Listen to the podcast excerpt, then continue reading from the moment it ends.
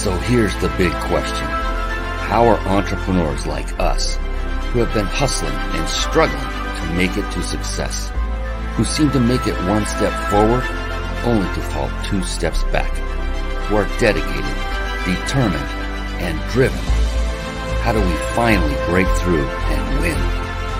That is the question, and this podcast will give you the answers. My name is Brian Kelly, and this is the Mind Body Business Show.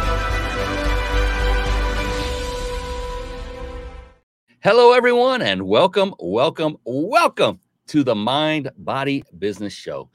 Oh my goodness, we have Mr. Richard Villasana waiting in the wings. He's in the green room and he's literally scratching at his monitor saying, Let me in now. I want to be in now, but we're going to hold off for just a little bit uh, because I want to introduce to you what this show is about. For those of you who have never seen it or heard of it before, it's the Mind Body Business Show, as you can see. And the reason it exists is because of the very title of the show is what I found after studying successful people for uh, a period of about 10 years or so is what I found were three common traits that bubbled up to the top for successful people being the key word there. And they were the very name of the show mind, body, and business. Mind represents mindset. And to a person, these individuals had developed very positive, powerful, and most importantly, flexible mindsets. And they're all, these are all things every one of us can do and, and help develop in our own lives.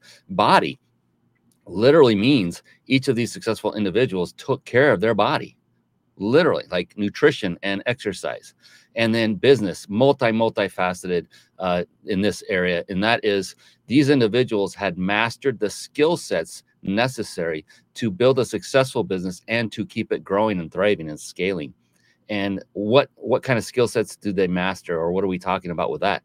Skill sets like marketing, sales, team building, systematizing, leadership. I mean, I could go on and on. In fact, Richard has a strong marketing background, and marketing is one of the, the most powerful skill sets one can ever develop because it's the lifeblood of any business. And the thing, though, is to master any one skill set, just like becoming an expert, it can take thousands upon thousands of focused effort and, and time. And the good news is you you personally don't have to master not even every skill set I just mentioned, because there are quite a number more. If you just mastered one, and it's one of those that I mentioned in that little set just a moment ago, if you master just one of those, then you're set. You can then leverage that skill set onto the others. And what is that one skill set? I mean, does anybody want to know? Do they want to put in the comments like, yeah, I do? Because if you don't, I won't tell you. I'm kidding. I'm kidding. That one skill set is leadership. And you might say, Brian, I'm a solopreneur. I don't have a team. How can I learn about leadership? You learn by leading yourself and developing a culture within your own company as if you are telling yourself and giving yourself tasks, creating SOPs and systematizing and becoming a leader. It's there's never the there's never a wrong time to start if you haven't. Learning to be and then books. Read books about leadership and you will then be prepared when your team starts forming when you start bringing on help which i highly recommend everyone does. If you don't have help wow what a game changer it is to get that first one. It you you will just be so happy you did it. So with that uh very successful people also i found to a person were very voracious readers of books. Many of them were authors like Richard Villasana is. We'll, we'll talk about that. But they're very uh, voracious readers of books. And with that, I want to very briefly uh, move over to a segment that I affectionately call bookmarks. Bookmarks. Born to read. Bookmarks. Ready, steady, read. Bookmarks. Brought to you by ReachYourPeakLibrary.com. Yes, there you see reachyourpeaklibrary.com right there. And a real quick word of advice, if, if I may. And that is you're going to be seeing and hearing about various resources during the course of the show. I know Richard has plenty. He's got a book that you can go uh, get and read. What I implore upon you to do is rather than click away or open up a browser tab or go checking it out while the show is going, while you're listening to it, even if you're listening to the recorded version, rather than do that, I would ask that you instead write them down. Write down these resources like reachyourpeaklibrary.com. Write it down, and then you have a list of resources and then go visit them after the show's over. And why do I say that? It's like, Brian, come on, I want to have fun. Well, you're going to have a lot of fun. The reason is is because the magic happens in the room. I would hate for you to lose focus on what Richard is saying on that one magical nugget, that knowledge bomb that he drops that could change your life for the better forever if you are off focused on something else, like looking at reachyourpeaklibrary.com while the show's going on. So I'd ask that you uh, do that. This is for you, not for me. And by the way, I'm running this whole thing. I mean, producer, I, I wouldn't say star. Star is Richard. Richard's the star, but um, I'm a, a cast member but I'm all, I also take notes during the show myself while running the show. So I never ask anybody to do something that I myself personally wouldn't do. And th- this came about as a result of speaking from stage live in front of people, where there would be times. This is back in the early days where I noticed that a, a, a member of the audience would get up and walk away, and I know what I'm my presentation's about, and I know I'm giving them the juicy part right then, and I'm thinking to myself, oh no. They're going to miss the most valuable part of this presentation that could help them a lot and so I began realizing that I, I need to help people to understand before they have a seat that, hey, look, you want to stick around. The magic happens in the room. That all important text or that bathroom trip, is it really that necessary? Is it going to be something that could possibly keep you from reaching that level in your life that you so richly want and that you deserve? So we don't want that to happen. That is my soapbox moment. I'm getting off and stepping off of that right now. And so, Reach Your Peak Library, real briefly, uh, I myself did not read voraciously until about 11 years ago at the ripe old age of 47. I, I know a little pause there because you're doing the math. You probably have it now. Yes, and that's okay. These are a list of books that I have personally read and I vet. So these are books that have had either a profound impact on my business life or my personal life or both. And that is oftentimes the case. And um, these are in here in no uh, particular order whatsoever. Uh, you'll see a big clump of Grant Cardone because I read a bunch of his all at once. I read every book he wrote, but they're just in here kind of in the order I read them. So just scroll through it, find the one that jumps off the page, get it, and read it. You don't have to get it from this website. This website's not here to make money. This website is here to provide you a resource. Those buttons go to Amazon.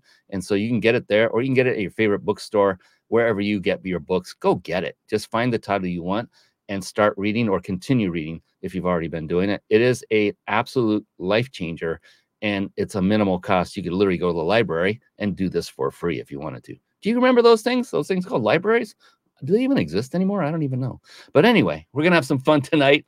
And speaking of fun, speaking of, this is going to be a great, great show because Richard is doing something. He's heading up a, um, an effort that is phenomenal and I'm going to stop yakking and bring him on right now. What do you say we do that? Let's bring on Mr. Richard Villasana. Yeah.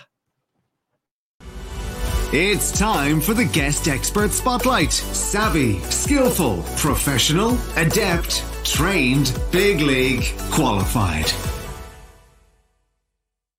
And there he is, ladies and gentlemen. Yes, it is the one, it is the only Richard Villasana. Woohoo! Yes. Woo! Welcome to the show, Richard. How are you doing, my brother? Doing fantastic. Oh my gosh. And look right behind him, right over his left shoulder, is his wonderful book. We will get into that a little bit.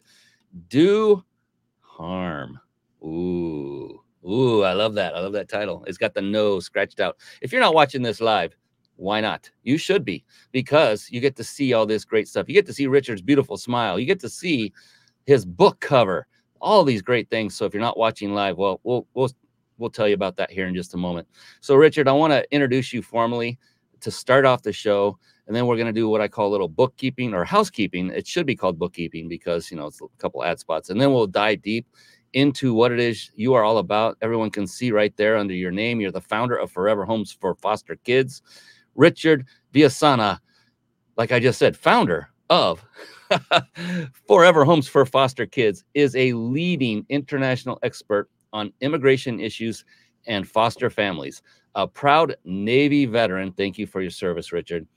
He has been featured on CNN International, Associated Press, ABC TV, Univision, Wish TV, Costco Connections, and the Washington Post. That's just a few, huh? That's pretty awesome. For three decades, His nonprofit has worked with government agencies across the country. Richard has an amazing track record of finding family members living throughout Latin America for foster and immigrant children to give them a permanent home. He is the author of the new book, Do Oh, I misspoke. Do no harm. It's just crossed out. I like that. The, the graphic about the immigrant children's separations and this country's foster care crisis. Oh, yeah. And here's the one thing I really want to point out real quick, uh, Richard, if I may, is that Richard has a deep, deep marketing background, which helped him, I'm sure, in many ways to help spread the word and grow your organization to help foster kids. Would you say that's a true assessment? Oh, absolutely. And that's fantastic. So people might go, what does this have to do with business? Just everything. What does life have to do with business? Just everything. I mean, business and, and life are very similar because business is about relationships. I mean, would you agree with that, Richard? Oh, that's critical. Yeah. And so many people want to just blast out 30,000 emails and think that they're getting that used to work actually about two decades ago. It doesn't anymore. But you know what did work even when that worked was relationship building you know what works today no matter what other marketing system does or does not work relationship building it's the common denominator throughout all time uh, have you found that to be uh, the same well that's actually how we're talking now exactly Abs- man that's a great point you know all right i'll do that later um, so real quick we're gonna take a quick break and i want to do this now so that I can concentrate on Richard and you can concentrate on him throughout the rest of the show. So sit tight. We're going to pay some bills here for just a moment and we'll be right back. Don't go anywhere. We'll be right there. Hey, if you're watching the Mind Body Business Show live right now, then you will have the ability to win a five night stay at a five star luxury resort of your choosing, compliments of the Big Insider Secrets. What is it? It is a five night vacation stay to one of many destinations across the world. You can see as we go through this very quickly, there's some in Branson and Daytona Beach. Are in the United States, all over the United States, New Orleans, San Diego. There's also Mexico. There's also the UK. I mean, it just keeps going on and on and on. Australia. At the end of this show, you will be given the ability to enter to win. You must be watching this live. If you're not watching live, then head on over to the mindbodybusinessshow.com and register to receive automated notifications when we go live the next time. And you can also participate in this incredible, incredible prize. So come on live and you do not want to miss a moment because of our incredible guest experts. And if you're struggling with putting a live show together and it's overwhelming and you want a lot of the processes done for you while still enabling you to put on a high quality show and connect with great people and grow your business all at the same time, then write this down carpetbombmarketing.com. Then head on over to it after the conclusion of tonight's show. Carpet Bomb Marketing. Saturate the marketplace with your message and to get a free lifetime membership to a phenomenal resource called the Reach Your Peak Club. Your free membership will include instant access to deep discounts on major software, services, and top shelf training courses that you need to run your successful business. Think of it as your entrepreneur discount house. Catapult your business to the next level. Sign up for free now and get a hotel discount card worth $200 just for joining. Then go and grab your deep discounts. So write this down. And then after the show, once again, head on over to reachyourpeakclub.com. All right, now let's get back to the show. Good gracious, let's get back to the show already. I don't know who that was yakking for so long, but now finally we get to get back to the star of the hour, Mr. Richard Villasana. And so, Richard, what I want to open up with is you know, the, the title of the show is Mind Body Business Show. And I like to open up with a mindset question. And that is you've been through it. You've been around the block. You have been an entrepreneur. You've been a business person. You are a marketing expert. You now are head of a wonderful nonprofit that's helping foster children around the world. And I'm just curious. So when you, you know, I can only imagine that you you run through trials and tribulations along those paths. uh, that not every day was perfect. I bet not, not a single day was perfect because as entrepreneurs and having this kind of uh, responsibility and everything that we do, there are a lot of lot of uh, speed bumps along the way. I'm just curious when you are getting up in the morning, you know, given all that, that's going to hit you head head in the face the whole day long. What is actually motivating you? What is keeping you driven? What is keeping you just determined to continue to move forward and help more people each and every day? I would say for what I'm doing right now, that's the children. I'm mm-hmm. really focused because I know that when I'm at my best and doing my best and my team, and I have a team, I don't want anyone to think that the success that I have achieved, and I have achieved a lot of success, but that's because I've had great people with me and they have supported me and my dream and in my mission. And that mission is to get as many children as possible who are in foster care, U.S. foster care, to get them out of that system and back with family members. And knowing that I can make that difference for a child is it gets me up every morning, keeps me up till sometimes three, four, five o'clock in the morning. Mm. It's just, it's my caffeine. That just speaks of what a beautiful person you are. And, uh, oh, Lauren Taylor West says, Hey, Richard, or Hi, Richard, great to see you on the show. Oh, she kept going. Great to hear about your show through Richard. Yeah, thank you, Richard. You said the word. Richard, fabulous book title and on point. I agree. Thank you, Lauren Taylor West.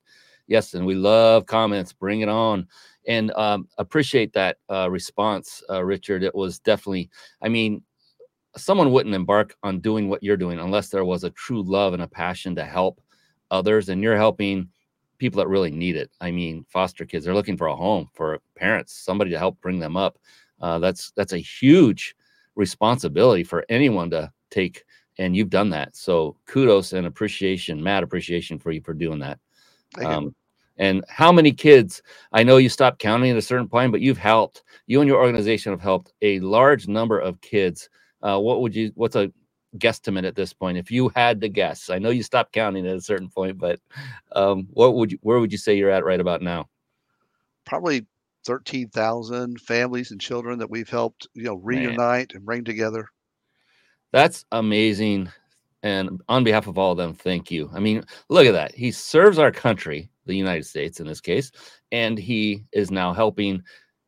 It doesn't matter what country they come from, they're all human beings and they all need love. They need upbringing. They're they're alone. They have no father or mother figure, and you're helping them to at least get that bridge, bridge that gap.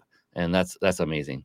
And my gosh, what a blessing for them and i'm sure that's got to be fulfilling when you make that you know that connection occur and they land and they find a, a new home. It is and can i share a story just to kind of pull this all together? Yes.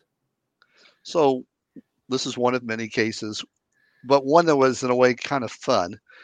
We got a request from a county and that's how we get these cases counties nonprofits the federal government agencies across the U.S.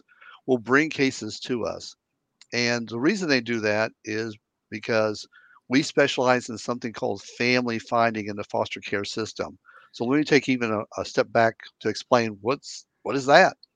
So when a child comes into foster care, if there are relatives nearby because they've been removed from their parents, so if an aunt or grandparent is nearby, the agencies are happy to let the child be stay with them. But sometimes that doesn't happen. Maybe they're the one group of relatives who are in California or Montana or Georgia, and the rest of the family is somewhere else. And so when that happens, the agencies are required by state and federal law to do something called family finding. And it's a simple but powerful concept. So it's got three parts. Number one, you make a list of all the relatives. And then number two, you find all the relatives and get their contact information. And then number three, you notify all of them. Hi, little Johnny or little Maria is in foster care. Would you like to step up and take them in? And if you find enough relatives, that's the whole idea, not one or two, but you find dozens if possible, someone's going to step up and take in that child. Now, that's what happens in the US. We're really good if the families are all in the US. But let's be realistic. If you're on the West Coast, you've probably got people who have relatives in Asia. If you're on the East Coast, we're talking Europe. North might be Canada. South, well, we've got all Latin America. That's where it gets tricky because these agencies, when they have kids who are Latino and or they have relatives in Latin America, everything's in Spanish or Brazil, it's in Portuguese. Mm-hmm. And so now they don't have people who speak Spanish or Portuguese standing by. And even if they do, if they've taken a couple of months uh, or a couple of years of college Spanish, they may not be able to read the documents at a level that they can pull out the information and find. That's Makes what happens. Sense. So this agency in Wisconsin contacted us, said, look, we have four kids in foster care. Two are little, and they've been adopted by the foster parents. Hey, it's great. But they had two older kids, and those two older kids required that the agency do the family finding. But the father was in Mexico, and he was also indigenous, which meant he might have spoken a different language than Spanish. So it was getting really messy really fast. And honestly, the caseworker was like, you know, we go to court in 30 days. I'm trying this. I don't think it's going to work. Didn't say that, but you can read between the lines. She was not on board with this. It was probably something her supervisor told her do this, contact this person. We got 30 days, see what you can do. And what they anticipated was that they'd go to court in 30 days, and then the judge was saying, Nothing's happened. We'll wait four more months. And that had been happening for a year that these two siblings had not been adopted into the family with the other two for a year. And this is not uncommon. Got the case, got back in 30 days. They took our information to the court. The judge reads it. Everyone's standing by, waiting for him to say, okay, we're going to kick this down the road. He says, This is great. I love this report. I love the information here. This is so complete. And in the report, we said, look, we did not find the father, but we found two relatives. They're probably relatives. And he said, okay, this is good. There was some problems with that particular father. He had come across the border three times, given three different names, two different birth dates, and the judge said, you know what? We're not even sure if we're finding the right person. But since you did such a great report and gave us such detailed information, you have fulfilled your family finding obligation for these kids. The court rules in their favor, get the adoption going, and they were adopted in two months. Mm. Sweet. So then it worked. You got them placed. And uh, and I was flashing your website up there. I want to make sure people um, get what that is before we go any farther because this show is also on audio podcast. Uh, we're on 35 different podcast platforms as well. And the website where you can go to help out Richard's organization, nonprofit, correct? Nonprofit. And it's there to help people, help kids. And like you said, he's got a team. It's Forever Homes for fosterkids.org. And it's all letters, there's no numbers. So forever homes for fosterkids.org. And you can donate, as you uh, probably saw there, if you're watching the show. I hope you're watching live. Uh, and you you can actually donate. You can do fundraising. You can help Richard's organization out. And it's not just about helping Richard's organization out, as he will attest. It's about helping the kids. That's what it's truly about, and it's help about helping the families. And so great, great stuff. I appreciate all of it. Um, well, since we're here, uh, do you have a, a story about a, a, particular child like that really sticks out to you that you can remember that had an, a profound outcome? Maybe it started off pretty hard. I don't know. Uh, whatever comes to your mind. I'm sure you got plenty of them. I can only imagine. Uh, I, I would love uh, for you to share that with everyone watching and listening, including yours truly, because I haven't heard them either. So one of the ones I definitely remember was that we had a case with three girls. They were sisters. There were four, eight, and ten. And because of their age, they couldn't give a lot of information to the caseworkers.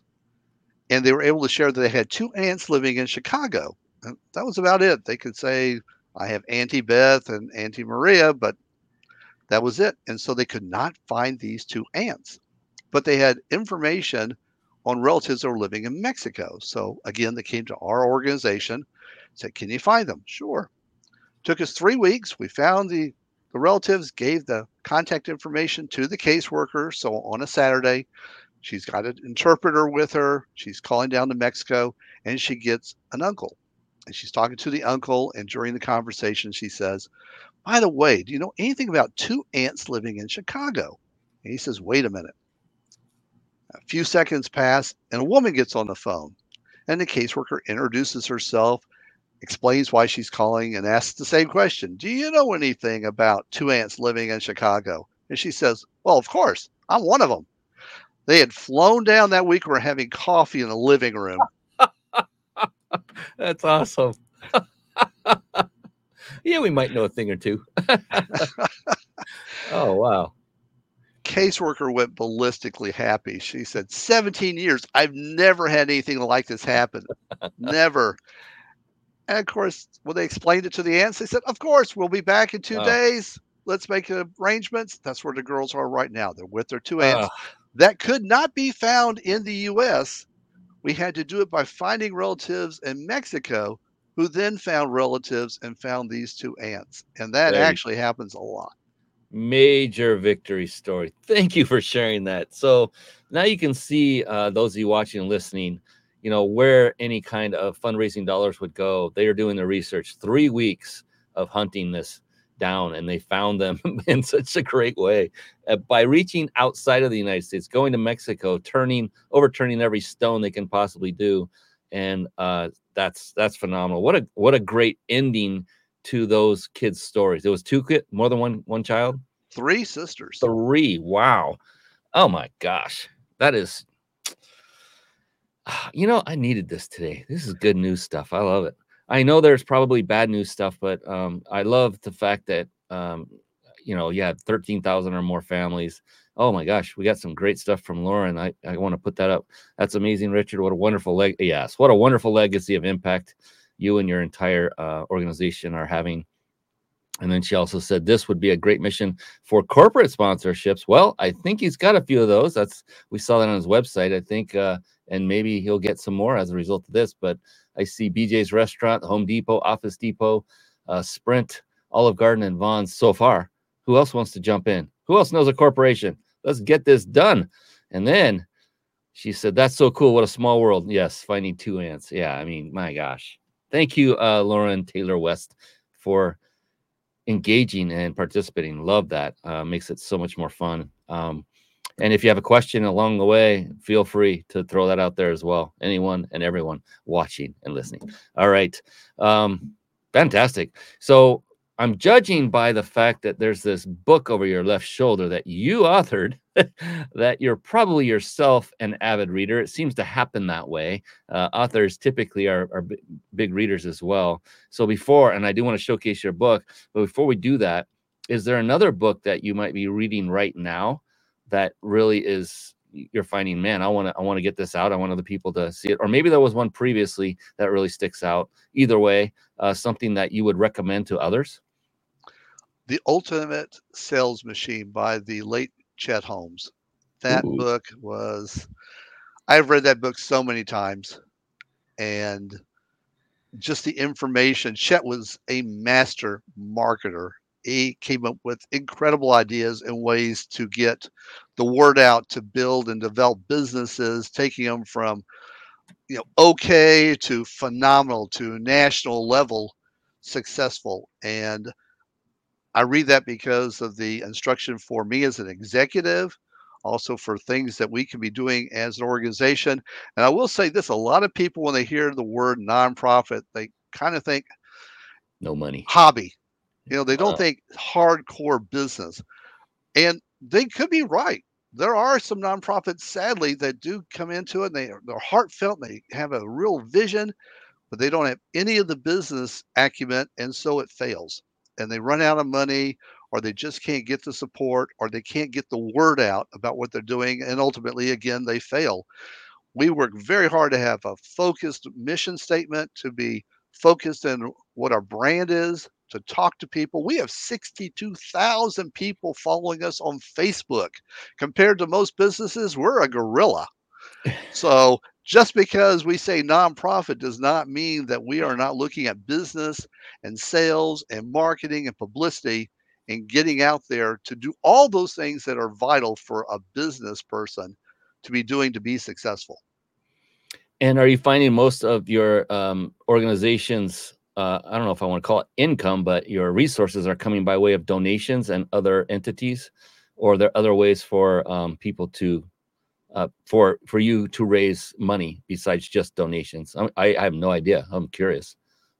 That's a great question. So donations, absolutely any nonprofit will tell you, money coming in through donations is always critical. And we have done that. And again, we have leveraged the power of social media. People can start fundraisers on Facebook. Takes less than two minutes and they can spread it out and get their friends to do it. There are agencies out there, companies like Wells Fargo. If you're an employee, you can go to someone, put in donation time, and they will actually cut a check. And I'm not talking a check for $20. They'll ch- cut a check for thousand, two thousand, three thousand dollars and send it to your favorite charity. So a lot of people are with a company right now that has something like that because these companies realize people are looking for social investment. They're looking for companies that are not just take, take, take, but yeah. are sharing with the community, want to be part of the community. They gravitate towards those companies and they are responding. So it's actually up to the workers now to engage with their HR department or to find out what are these services that they can do. And we've also had people donate their car. There's a great program, so easy.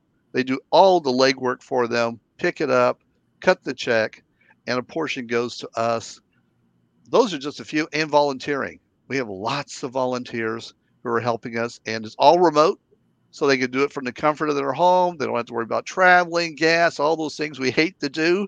Now that COVID is over, nobody wants to jump in the car though and drive someplace and fight for parking. You don't have to worry about that. Problem solved.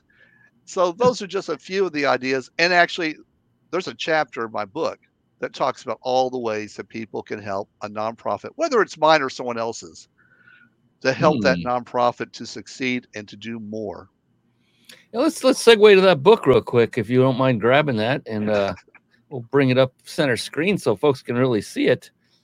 There, there it is. Do no harm. The U.S. border child tragedy continues. So, say a few words about your book and what it's about. And you just did a few right there, but the book is two parts. It in 2020, the federal government was getting stuck with a problem in 2017, the former administration tried something. And what they tried was to, anytime someone crossed from Mexico into the US, even if there were families, they would separate the children from the parents. And the problem with this was number one, we didn't have any place to put these children because they had never done this before. We didn't have a lot of places to put the parents, and many of those parents were deported.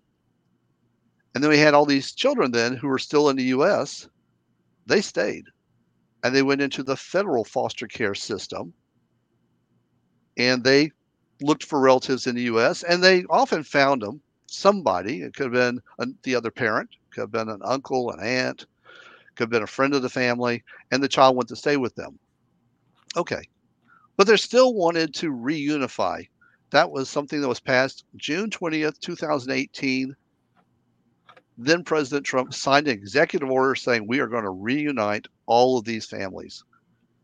And that number has grown to over 5,000 families. And today we're talking 2023. That means some of these kids have not seen their mom or their dad for six years. And they're still working on this. So in 2020, the federal government got stuck. They had some cases that they could not solve the best nonprofits out there, and they were doing good work, could not crack these cases and find that parent. And they came to us and they came to me. I said, Can you help? We said, Sure. So, March of 2021, for the last two years, we have taken on the worst cold cases. And I'll give you an example, and this is in the book. This is what I write about.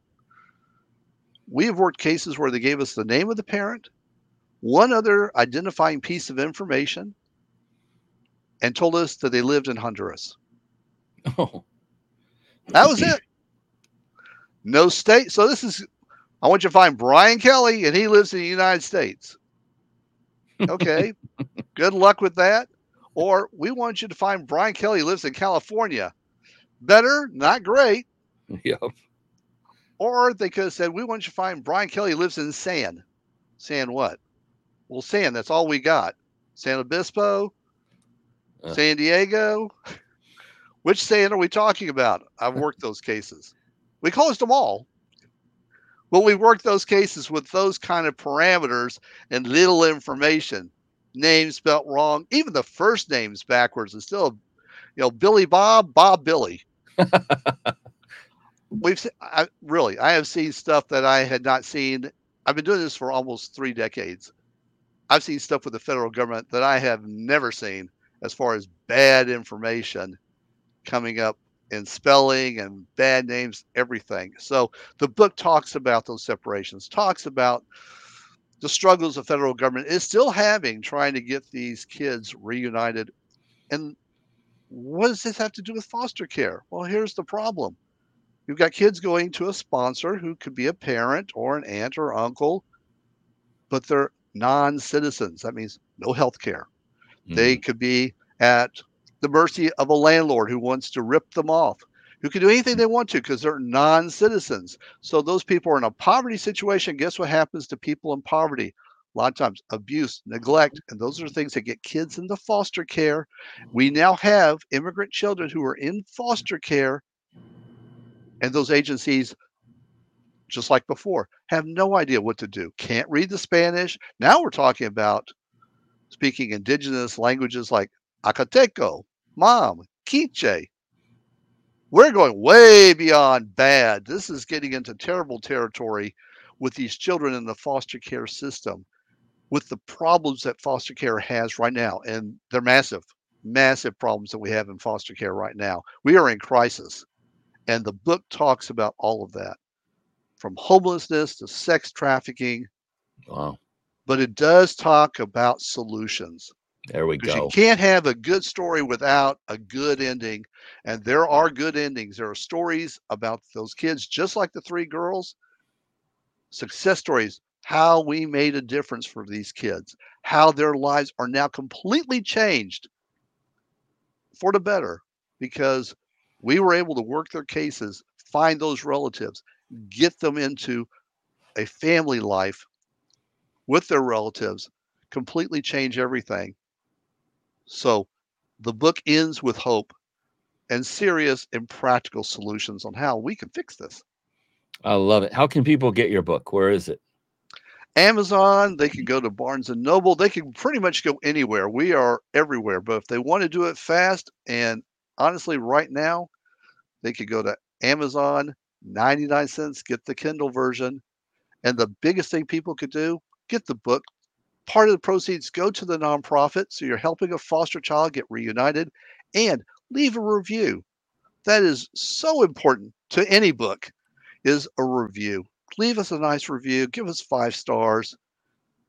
Let us know what you think and you'll be helping not only one foster child but other foster kids by getting the word out there so people understand these kids need help. They deserve our help. They are our future. And this is an easy way to help a child. I love it, and I love your your humble approach to it. The ninety nine cent version. I'm gonna be the the host saying, go get the most expensive hard copy, whatever the most expensive option is, so that he can use more to pull you know pour into the organization. And yeah, the reviews are very important because that gives more visibility. And then as they make more sales, of course, that's more money to them. And then you get a very valuable resource, the book itself. And so once again, that's do no harm. Do you still have that in your hand? Just hold it up one more time and Oh, absolutely. there we go. Let's let's get this big screen here. Yes. and get that. So beautiful book written by a beautiful man. Uh, and appreciate the fact that you knew to end it on a high note, uh, or at least put in the high notes. So it's not just this woe is me all the way through. It's great to um, make people aware of the horrible things that are going on. And so that hopefully that will spur people to either number one, uh, get out there and help you do some fundraising for your organization. And number two, maybe to go out and do something themselves directly, maybe write to uh, people in our government and see if we can make some things happen in a more expeditious manner. Uh, and I think people truly to the core want to help. It's just, you know, things have gotten out of hand and focus and priorities have changed to other things that probably aren't as um, human uh, related than others. I, I don't know how to say it the best way without stirring up a lot of controversy here. But anyway, I don't want to get into the politics at all. Um, that is fantastic. Uh, my goodness. Oh, Lauren Taylor West has been busy. I love it. She has a a, a three part. Actually, she has a question about Oh. nonprofit. So Great. she she uh, uh, great, Lauren. Oh, this is awesome. I want you to take over as the host now, uh, so I can just sit back and relax. That that I love it. I truly do. All right, here's her question. Lauren Taylor West says, "Excuse me, as a nonprofit owner, what are three key steps you would recommend to someone who wants to start their own nonprofit?" I very astute right off the bat, Lauren, about three key steps, not one, but three. That's that's like marketing. I love that. Great, great stuff. So when you're starting out, number one, I would be looking at someone who's doing something similar. Find a model. You don't want to reinvent the wheel. And that's something that people in business, the smart business people, don't go out and try to come up with a brand new, untested, you know, concept. The easy way is to find someone who's doing something similar in someplace else and you do it. So look for organizations. Let's say that you're doing uh, working with the homeless. Find organizations in other cities in your state because that will help you with state laws and probably restrictions, requirements that they have to have. So be specific to where you are and see what they're doing. Look online, look at their literature, see what you can pull from that and model your idea after what they're doing. That would be number one. So that you're not spending all your time trying to come with something brand, brand new because let's face it, they always say this in Hollywood. All the great movies we see, there's only 12 basic ideas boy meets girl, girl meets boy, girl meets whoever. and oh, you got these 12 ideas, and that's where we get all these movies. Same thing happens in nonprofit and with business. Look around, see what you can do to put your personal twist to it. And that's the second part. What can you bring to the table that will make this better? What makes what you do better. So in my case, it was having 25 years of working as an international marketer in Latin America. That's why I don't do Asia or Europe. I have dealt with every Spanish speaking country in Latin America plus Brazil. And so that lent itself so easily to what I'm doing. I already knew how to talk to government agencies. So for you, you want to look at what is that skill set you can bring that will make this really work. And then number two, you do want to work with your local business entity, at least at the beginning. You may not want to say you're starting a nonprofit. Get some business advice. Do a business plan or don't do a business plan. You know, there's lots of conversations about that, but at least get an idea of what you want this thing to look like. How are you going to raise money? That's really critical for a nonprofit. How are you going to raise money? Because as much as we have the heart to do things, the world runs on cash and the nonprofit still has to run on cash or in kind. There's only so many computers you can get. So again, look for a model that you can copy. A nonprofit's already functioning. Look at what you're going to bring to the table that's going to make it special. And then number three, to build on number one, look at what you're going to have to do to set it up. Find some other social media accounts like we did with Facebook so we can model them. Look at ways that you can grow and opportunities so that you can get more people and that's something that was really key that brian said. We all need support. And don't be a one person show. It'll kill you. Get more people to help you expand that dream your dream deserves to have people help you get them in there make that dream grow get that mission going Mm, I love it all. Yes. oh my goodness. Smart bombs, knowledge bomb, bombs of wisdom. That is the definition of Mr. Richard Villasana right there. Ladies and gentlemen, you heard it right here. And I love you were just ready. I mean, you knew the answer the moment you heard it. This was not a scripted uh, question. And that just spoke more volumes about you, Richard, in my eyes. about the depth and breadth of your experience, your knowledge, your wisdom, and so appreciate that. You know, and a lot of people, you're so right that they think um, nonprofit is kind of a hobby, not seriously taken, and for reasons that you mentioned already, that some do that. Uh, but it's anything but if it's going to be a, a successful one. And what you're doing must be a successful one for helping all of the families and kids to uh, to well the kids to get a family if they don't have one and uh, to get that um, leadership they need in their lives growing up and uh, thank you, Lauren Taylor West. She's dropping the links to your book on Amazon in the comments. It's a very long one. I'm not going to put up on the screen because no one will be able to type that in. So, yeah, I, I recommend you go to Amazon and search for uh, Do No Harm by Richard Villasana. It's V I L L A S A N A for those of you listening on podcast. And uh, definitely check that out. And she also put up the book by Chet Holmes, The Ultimate Sales Machine thank you for doing that, Lauren. Too. This is something I often recommend that, and I've do I've done so many of these shows with so many amazing amazing people like you, Richard, and they all or most have recommendation, uh, either singular or plural, of books that they have read that they really found uh, profound. And this is what I do. If I haven't read it yet, then the second I'm done with the show, and we go off the air and we're done with our little debrief and, and we we call it a night, I'm going on to Audible and I'm looking for that title. I'm putting it in my library because whenever someone of your stature and others that have been on the show recommend a book, that is immediately, uh, you know, that's the sign to go, go get it and read it.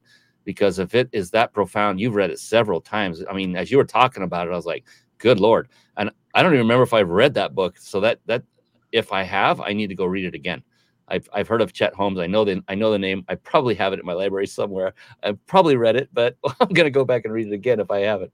Uh, either way, it doesn't matter. Thank you for that. My recommendation to everyone else is to do the same. Is just go get the book. Don't even hesitate. Uh, and with Richards, of course, get the hardback. Do you have a hardback uh, version? Oh yes, that's that's, that's right here. Yep, this okay. is hardback. Yep. Get that one because it costs the most because most of the money will then or more money will go to the organization that's helping these kids. And I, am being totally serious. Uh, put as much as you possibly can, even if it's 99 cents. That please do that as well. Don't feel ashamed or anything by that. And then for sure, leave a review on Amazon for uh, Richard Villasana's book. Please do that. Do no harm. You cannot uh, go wrong with that. Appreciate that. Oh my goodness, I got. I'm looking at the clock. This, this, why does it always fly so fast? It's an hour long show and it's over like we're not there yet, but um so you know you're you're very passionate, you're very driven. You've been doing how long has this organization been in existence? I, I don't think I've asked that. Three decades. Holy smokes. So that tells me so many things. I mean, you love it deeply to be still i mean it's obvious the passion is just oozing through your pores as you're talking about it. For you to be that passionate about something like this or anything for 30 years that is very telling. Do you think it's important for entrepreneurs for business eh, whether it's profit or nonprofit is it how important is it to really truly love and have a strong why behind what you do? Oh, oh that is so critical because it is so easy to let the day to day things just drag us down yeah. and to worry about them. One of the things I do tell people is we hear about this do what you love. I don't think people explain that very well. When it comes to do what you love, it is we all have a gift. We all have something we do super well and easily. And that's usually where things go sideways. We do something so well and easily. It could be baking, it could be design, it could be programming, it could be locating people. That's my special gift. Looking at information and being able to see information that no one else sees, but it's right there, but I see it. And so it's finding that gift and then developing that gift because that's something else brian you have said before. It's not just having a gift it doesn't stop there. We're, i'm not this successful with the work i do because i did learn how to manage people i did because i did not learn how to do even more to find more resources to locate people. I didn't stop at one. There are some countries i have got 20 to 30 resources i could go to. Any one of those that might be the key to getting us to find a father or a mother living in that country. And so, number one, finding that that passion, the thing that you do well, and accepting that it has value. And that gets us to number two. You may have to get creative with it because sometimes that's the problem. We got this great gift, we just need to package it right. And that's where mentors and other Yes. coaches come into play because they can see where that gift will fit and how you can package it so people will resonate with it so that you can actually make money with it. And that would be the other part because but if you don't have that passion, you're going to hate it. There are so many people make a lot of money and what do we hear about them? They get into drugs, they get into drinking, they do suicide. All these things that we're thinking, why? Yeah. Because they weren't doing their passion. Something was off. And that's what we don't want here. We do want to embrace the thing that gets us up in the morning, that makes us go, I can do it. I make a difference. And I'm going to make that happen. And so I don't think about worry about getting up in the morning. People ask me that. I'm like, how could I not get up in the morning to go help a child, to change their life? It's a, That of course, I've got to do it. That is it right there. And thank you for clarifying all of that because one of the things people think is like, uh, well, and I just had this chat with another individual on my show two days ago. I don't normally do Tuesday nights, but we did. And we brought this very topic up. And it's not about, it's not that you're going to find something that you absolutely love to the point where you never have a part of your day that just kind of sucks. That's, you know, arduous tasks that you don't like doing. Not, nothing but could be farther from the truth. So, I mean, Richard, for you, is every day smooth, easy sailing, and just you love every every single aspect of what you're doing toward that passion, like all the the the horrible uh, repetitive tasks that have to be done that are just like God, I don't want to do this, but I know the outcome and it's worth it to get through this to get to the outcome. Does do you fin- find that to be true in in your daily life? I'm so glad you asked that question that way because I was talking to a really good friend of mine, and I'll say his name, Bill Taub, and he said, You know, I want you to think about this. How do you do the things you really hate but have to get done? He said, You can tell a lot about a person by the quality of how they handle the things that they don't love to do, but they have to do. And I have thought about that ever since because I've thought, that's right. Making those return phone calls, getting those emails out the door, following up with someone.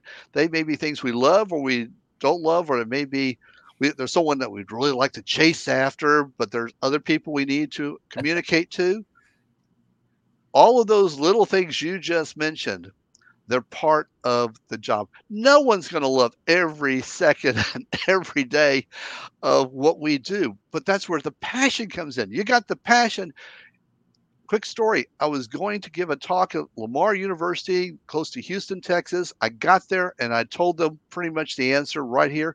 I said, Listen, I got lost. It was raining, Texas rain, and this is where you can't see 10 feet in front of you.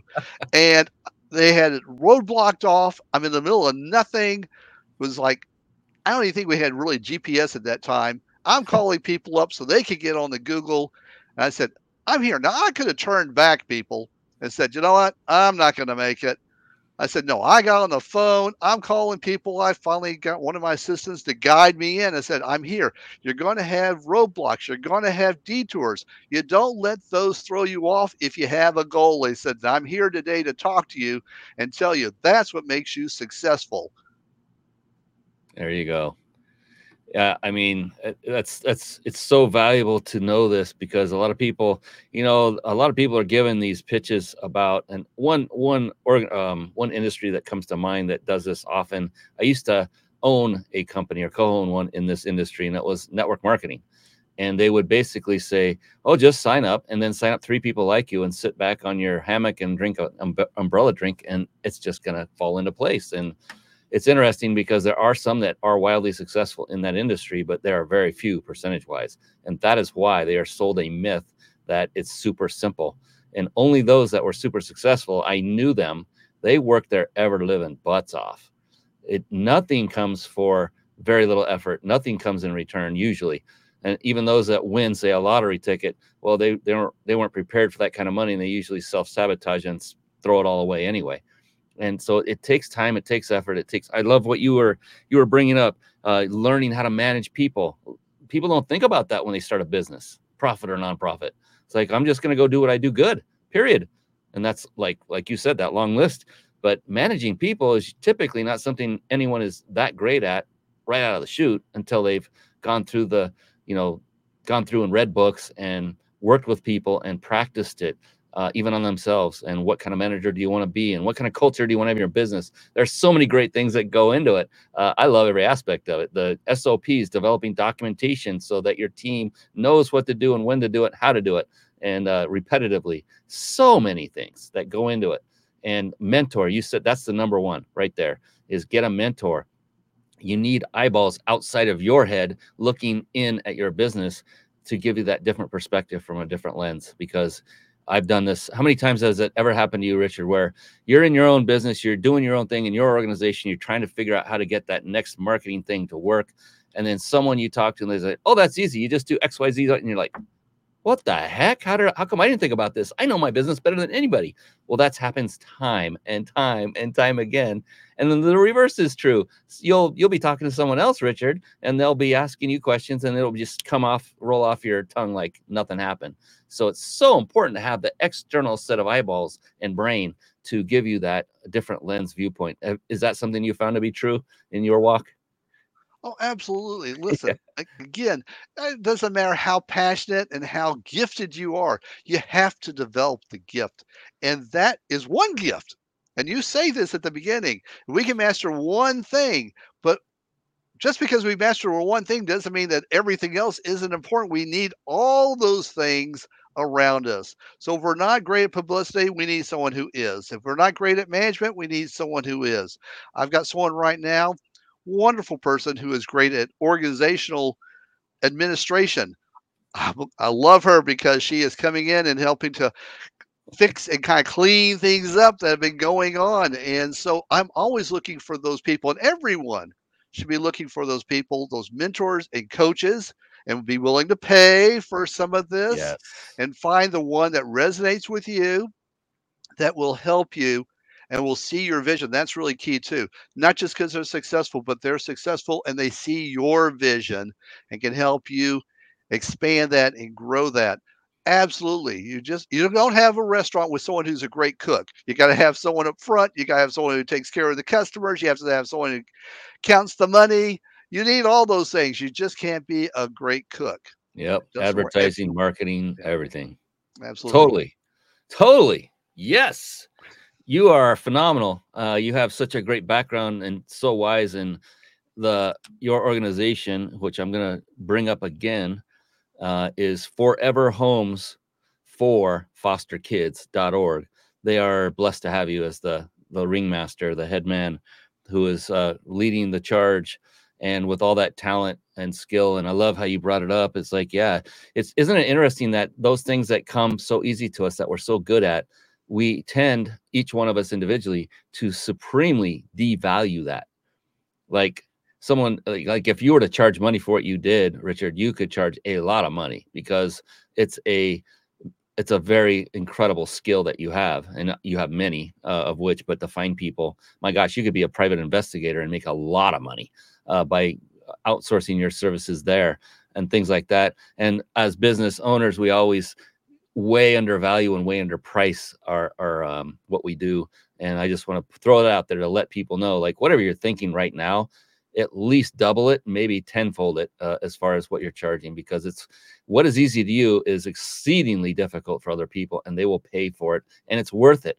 Uh, if they pay more money, they have more um, more um, what's the word in the game? Uh, I forgot the word. Uh, in the game skin in the game. Thank you. And the more skin in the game they have, the more seriously they're going to take that relationship with you. And you know, it often happens that when you offer a, a, service, but there are things that the customer, the client, must do in order for the outcome to be successful, in addition to what you provide. And so it's important to have skin in the game for them so that you can be assured they are going to complete those steps because they have a pain point. They paid money and they want to get their money's worth. And that's another good reason. I'm going way off on the beaten path. So we're almost at the end here, and I hate to say that. Um, and I like to end every show with one final question. I have not forgotten, and we're going to do the prize giveaway right about now. But before we do that, uh, Richard, I like to close every show with one very special question. And it's something I started doing. This this show's been running almost five years. I cannot believe that. Uh, but I started doing it kind of randomly. I would ask this question, and it just started hitting me that the answers were so profound. I said, "Okay, that's it. I'm going to end every show with this question from now on." And that's what I do. And it's extremely powerful and profound. And I'm, I just can't wait to hear what your answer is going to be on this question. Before we do that, though, I did promise, and here it is. We're going to do the prize giveaway. When I put this on the screen, once again, write it down. Do not go to the website yet. You can go after, in fact, do it after the show, after we sign off and say so long. Then go to this URL I'm about to put up on the screen and enter to win a five night vacation stay at a five star luxury resort. Here it goes. I'm putting it on the screen. Write this down. You want to go to, after the show's over, ryp.im forward slash vacation, all lowercase. And RYP stands for Reach Your Peak. That's my company, ryp.im forward slash vacation. That's where you want to go once we sign off, and we will have our team randomly select a winner. I hope it is you. Who am I talking to? All of you. so, with that, oh, let me see. Thank you for sharing your talents, Mr. Villasana from Dolores Nira in LinkedIn. Thank you, Dolores, for coming on and joining us. I hope you're entering that vacation stay uh, prize. That'll be awesome. And uh, Richard, it is time to wrap this thing up, but this is going to be one heck of a wrap up. The greatest thing about this question, uh, Richard, is there is no such thing as a wrong answer. It doesn't exist. It's impossible. There is no failure. There's only success. So wouldn't that be nice if that was the case growing up in school and high school that you just cannot fail no matter how you answer it? Um, but that this is real life. But in this case, it is true. There is no such. In fact, the exact opposite is the case, because the only correct answer is yours. And why is that? Is because the, the answer will be very unique to you. That is why it's such a profound question. I know it's a lot of buildup, and you're probably going, Holy moly, what the heck is this question already? Just get it, spit it out. Are you ready for the big question? Richard Villasana. I am ready. Of course you are. Of course you are. All right, here we go. Richard Villasana, how do you define success? For me, success is doing better every day. And every day, that is exactly what I do. I, I set my own bar. I don't look at other people's bar. I don't look at what they're doing because I have my own bar. And if you listen to some of the best people who are out there, the people who've achieved the highest levels in their profession, they'll all say the same thing. They're competing with themselves. They're not competing with someone else because their bar may be too low, and so I am always looking to push my bar up higher, whether it's personally, whether it's physically to stay in better shape, whether it's reading books and expanding my imagination, my creativity, the way I do business, the way we're able to help someone. For me, that's success. And yes, it's great if we could bring in a boatload of money too. Some things will do that, others won't do as much of that just because of what we're doing. But you know, I can be at peace knowing that I am using my gifts, my talents to help kids in my particular case. And if I can do that and keep doing that and expanding that out, for me, that is my success. And for someone who's listening to that, I would say take that and apply it to your own life and say, okay, what am I doing that I could improve on that would make me really feel like, wow, I'm really kicking it this week. I really nailed it today. This was a nine out of 10. Fight for that team. Try to get that extra oomph in there. And that's what success is all about. It's passing over the things that happen in life, the detours, the bad days. It's stepping back. That's okay. I do that. I don't have perfect days every day. I don't have perfect weeks. But success for me is I keep coming back to it. I'm consistent, I'm persistent, and I'm doing the right things. Not just doing things, but I'm doing the right things that are pushing me up the ladder and moving me closer to doing more of what I want to be doing. And if I'm doing more, if I'm helping more kids, I am succeeding. If I'm getting another child reunited with their family, I am succeeding. I can live with that. I am happy. I am at peace. And that for me is success is having that peace in your heart and soul that what you're doing is doing something good for someone and doing something good for you too. And there's nothing wrong with doing something that will help another person and still fill your heart and your soul. Mm, you know, we have to end that with a glorious bomb run. Oh, yes. Yes. What a way to close out the show. The amazing Richard Villasana.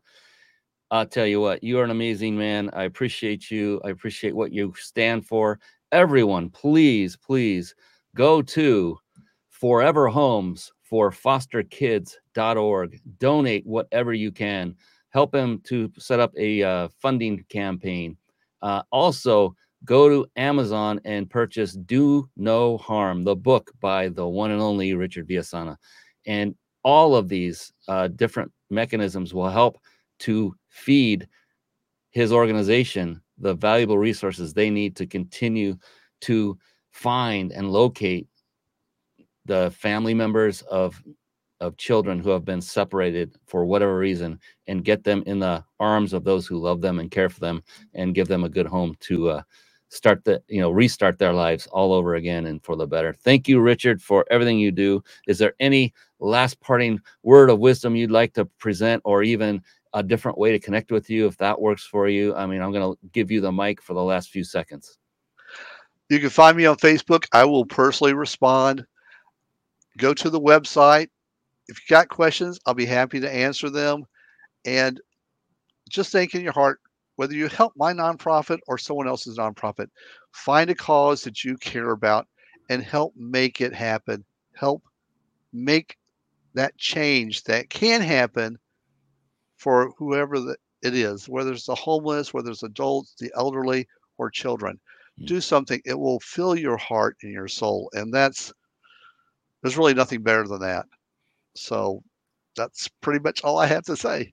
Couldn't agree more. On behalf of the amazing Richard Villasana, I am your host, Brian Kelly of the Mind Body Business Show. And until next time we meet, please go out there and do two things, everyone. Number one, serve more people like Richard does and help more people through your business, through your personal life. And number two, above all else, please be blessed. That is it for us tonight. We will see you again next time on the Mind Body Business Show. For now, so long, everybody. Have a great one.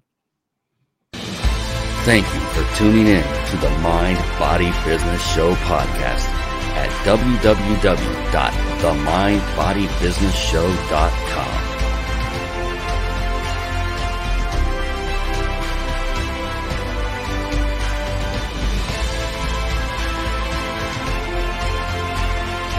My name is Brian Kelly.